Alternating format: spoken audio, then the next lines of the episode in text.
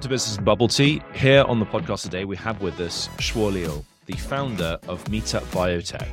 It was founded in April twenty twenty-two and is a startup company dedicated to improving fermentation technology for the natural juice-based, gluten-free drinks and F M C G business.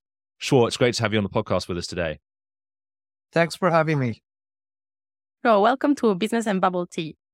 Um, I'll start with the first question, and we would like to know more about Meetup and especially um, about the process behind your products.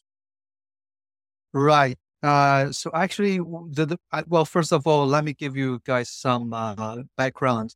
Uh, the reason why we founded this company and reason why we spent a lot of money on R and D to produce the gluten-free and also less harmful, like let's say, Uh, alcohol product is because we realize not only in China, especially actually overseas, it's a global phenomenon. The generation that are paying much more attention to their health conditions and they want to indulge themselves at the same time, try to reduce the harm uh, or through whatever uh, ways, especially when they are drinking alcohol. And then if you look at the existing products, we have a lot of alcohol-free products, but there's nothing funny about alcohol-free. You you lose the, the best part of the alcohol, right? Uh, however, when you are when you are drinking the the alcoholic beverages, you will either uh, have something with, with super high sugar level, uh, or say beer. Beer has both, well, especially I P A. You have both high sugar level, you have high gluten as well. So we say, okay. Uh, what about trying to create something that with uh, low sugar level or nearly zero sugar level, and then gluten, uh, try to lower down the gluten uh, content. Uh, but however, you need to be as easy to drink as beer, as refreshing as beer. Uh, the first of the first category we thought was actually cider. Actually, the drink we, we created is more like a creative cider, and because the uh, if you fermentate the I P O juice, uh, you get uh, more easy to to drink uh, taste, and the, the sparkling part of the uh, the fermentation. I mean, the, the fermentation will uh, create a natural gas, and uh, when you are drinking that type of naturally brewed alcohol, you feel. Uh, When your body feel, feels that you are, uh, it's more, more friendly for your body to to to swallow that. And uh, so we, we did a lot of experiments. We spent actually uh, ten million R M B on the R and D. Yeah, and uh, we up, we launched several, uh, seven generations of the products. And the recent ones, uh, the recent two ones are, are we say, successful, both in terms of the sugar level, Uh, also the gluten content, and also the the richness in, in the taste, the different layer of the taste. Um, well, we, of course, we and, we modified a lot of technology during the fermentation process. We adjusted the, the, the uh, temperature, uh, the pressure, and also the period of time of brewing. Yeah, it's like and, combining beer, uh, cider, and champagne together. Yeah. Champagne technology, I would say. Yeah. But and and can I can I just check? We we interviewed one company called ImpossiBrew that was founded by Mark Wong, and I'm just wondering because that's a U K focused company. What's the market like in China for which category? For your sort of non alcohol non alcoholic beers. Well, I mean, my product contains alcohol. Well, I I always have a doubt about the non alcoholic drinks in China. I've been in beer business for quite a few years, actually over ten years, mostly in China, sometimes I spent two years in Belgium. I realized one thing, though, in, in China, we have this service, the uh, the Daijia service. It's like you have the, the driver driving for you. Yeah. Uh, in urban areas in China. Right. So, so that means you drink whatever you want. And then you invite a Daijia to drive back for you. It's nothing like that in Europe or in the U S. Nope, I, don't, I don't think there is, no. Yeah, no exactly. Daijia. No Daijia here. Yeah. You need to drive for yourself. And that's the big hurdle for you guys to, to drink and drive at the same time. But in back in China, you drink and you don't drive, you invite somebody else, you hire somebody else to drive for you. So that kind of hurts the market potential for non-alcoholic drinks. I I had an interview a couple of days ago with an um, American investor. He said, according to his research, over forty percent of the young generation, they refuse to drink alcoholic drinks anymore. That was a big shock to me, surprise to me. But it's nothing like that in China. Young consumers are still looking for, actually looking for more alcoholic experiences. They, the percentage of people who haven't drunk alcohol, overall population, I mean, the people have to be above eighteen years old, is over fifty percent. And nearly more than seventy percent of female drinkers haven't tried alcoholic drinks before. So that's a huge market ahead of us for low alcoholic beverages. Of course, we will at some time launch zero alcohol drinks, uh, but not for the moment. I think alcoholic drinks still have a huge potential to grow. You said your idea started from a trend that we can see in the European American markets about people being more aware of possible consequences of alcohol, or also like fermentation. Is something changing there as well? Different groups, I would say.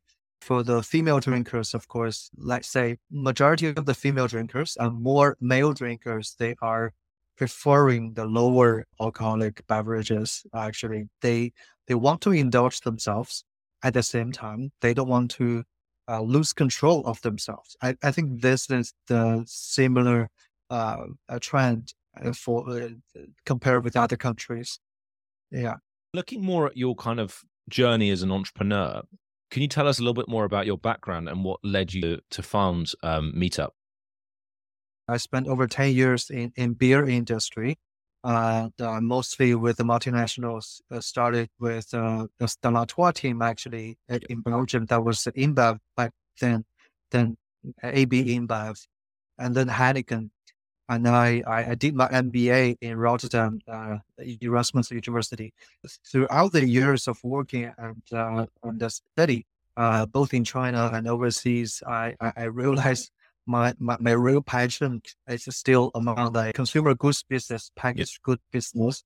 However, I do now, uh, I, I, I how, how how do I put it? I do not want to spend the rest of my, my life producing or helping big brands to grow their brand in, in my home market or other markets, right?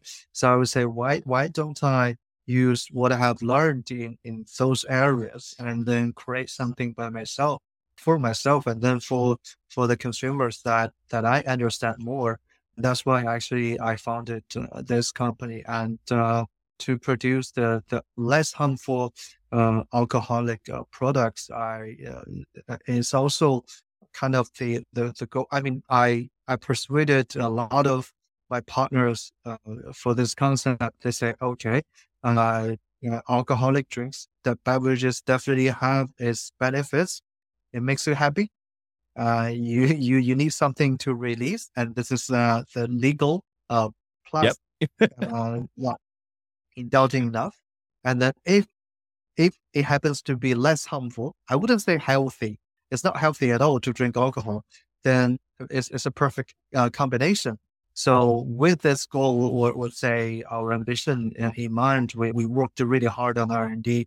We actually, we spent most of our fundraising money uh, on the R and D um, in, instead of uh, spending would, would you, on the investment. Yeah.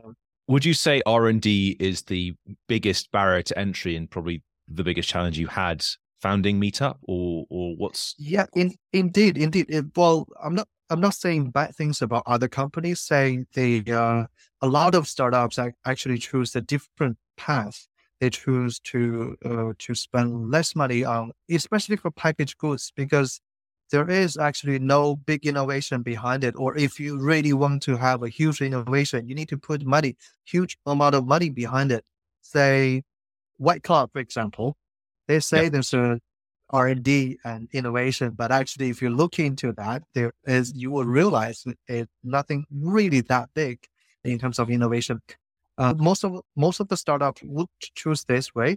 They would rather spend more money on the uh, educating uh, or on the brand communication uh, advertisement, uh, less startup would like to spend money on this. The creation of my past seven generations of the products was actually only the first step. We started to do R and D on the east side, I mean, on the Einstein uh, thing. And yep. uh, we also we are also studying how to how to activate the Einstein uh, East to uh, uh, to let it react on some other material to make the uh, not the beer but alcoholic drink engineerable, if that is a word. Engineerable, I mean, is that to taste better uh, and be healthier? Um, is that well, the is that the differentiator? Yeah, well. I, I think it will be more cost efficient, and we do not need any more uh, wheat or fruit to ferment it. We only engineer the cell to convert it to alcoholic beverages or other stuff. But this is a huge investment uh, also ahead of the. I'm also preparing for uh, the new round of the fundraising about that. Yeah. And according to your experience in the fast-moving consumer goods and sector, and according to the research you did for your company, what do you think is the um, key to create a product that can be successful in this industry?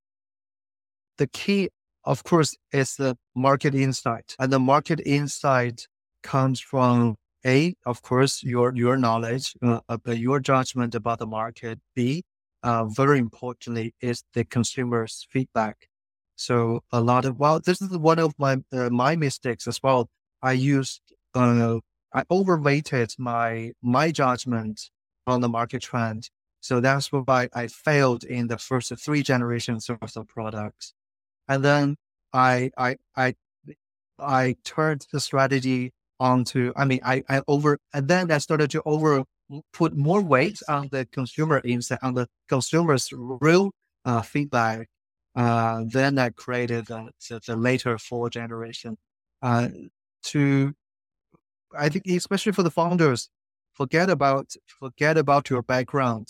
If you are a say experienced entrepreneur uh, or experienced uh, uh, expertise person, uh, forget about your background and uh, listen more to the consumer and do more research.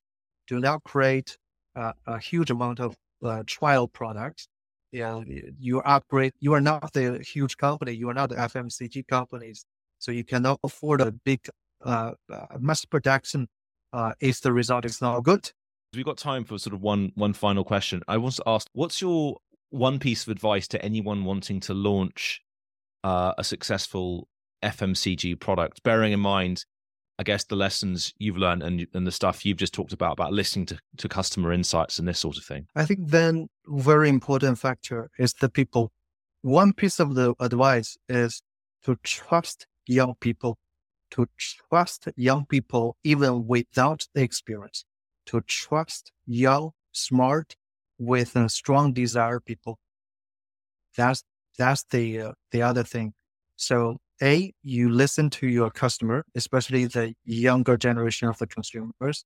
B, you hire smart young people with strong desire. Yeah. That's super interesting. I was just reading an article about early founders and what they're used to doing, and that's sort of getting people on the bus, getting people off the bus, and getting people into the right seats on the bus. Yeah, you, you hire fast and then you fire fast. Sorry, it, it, hurt. It sounds hard, but it's very effective for the, the startups, actually. And well, the, um, the good things about hiring, uh, inviting the young people to join the team is because, uh, first of all, your products are, are targeting at the same uh, peer group. And then they will they have a stronger uh, uh, capability of connecting the new things together.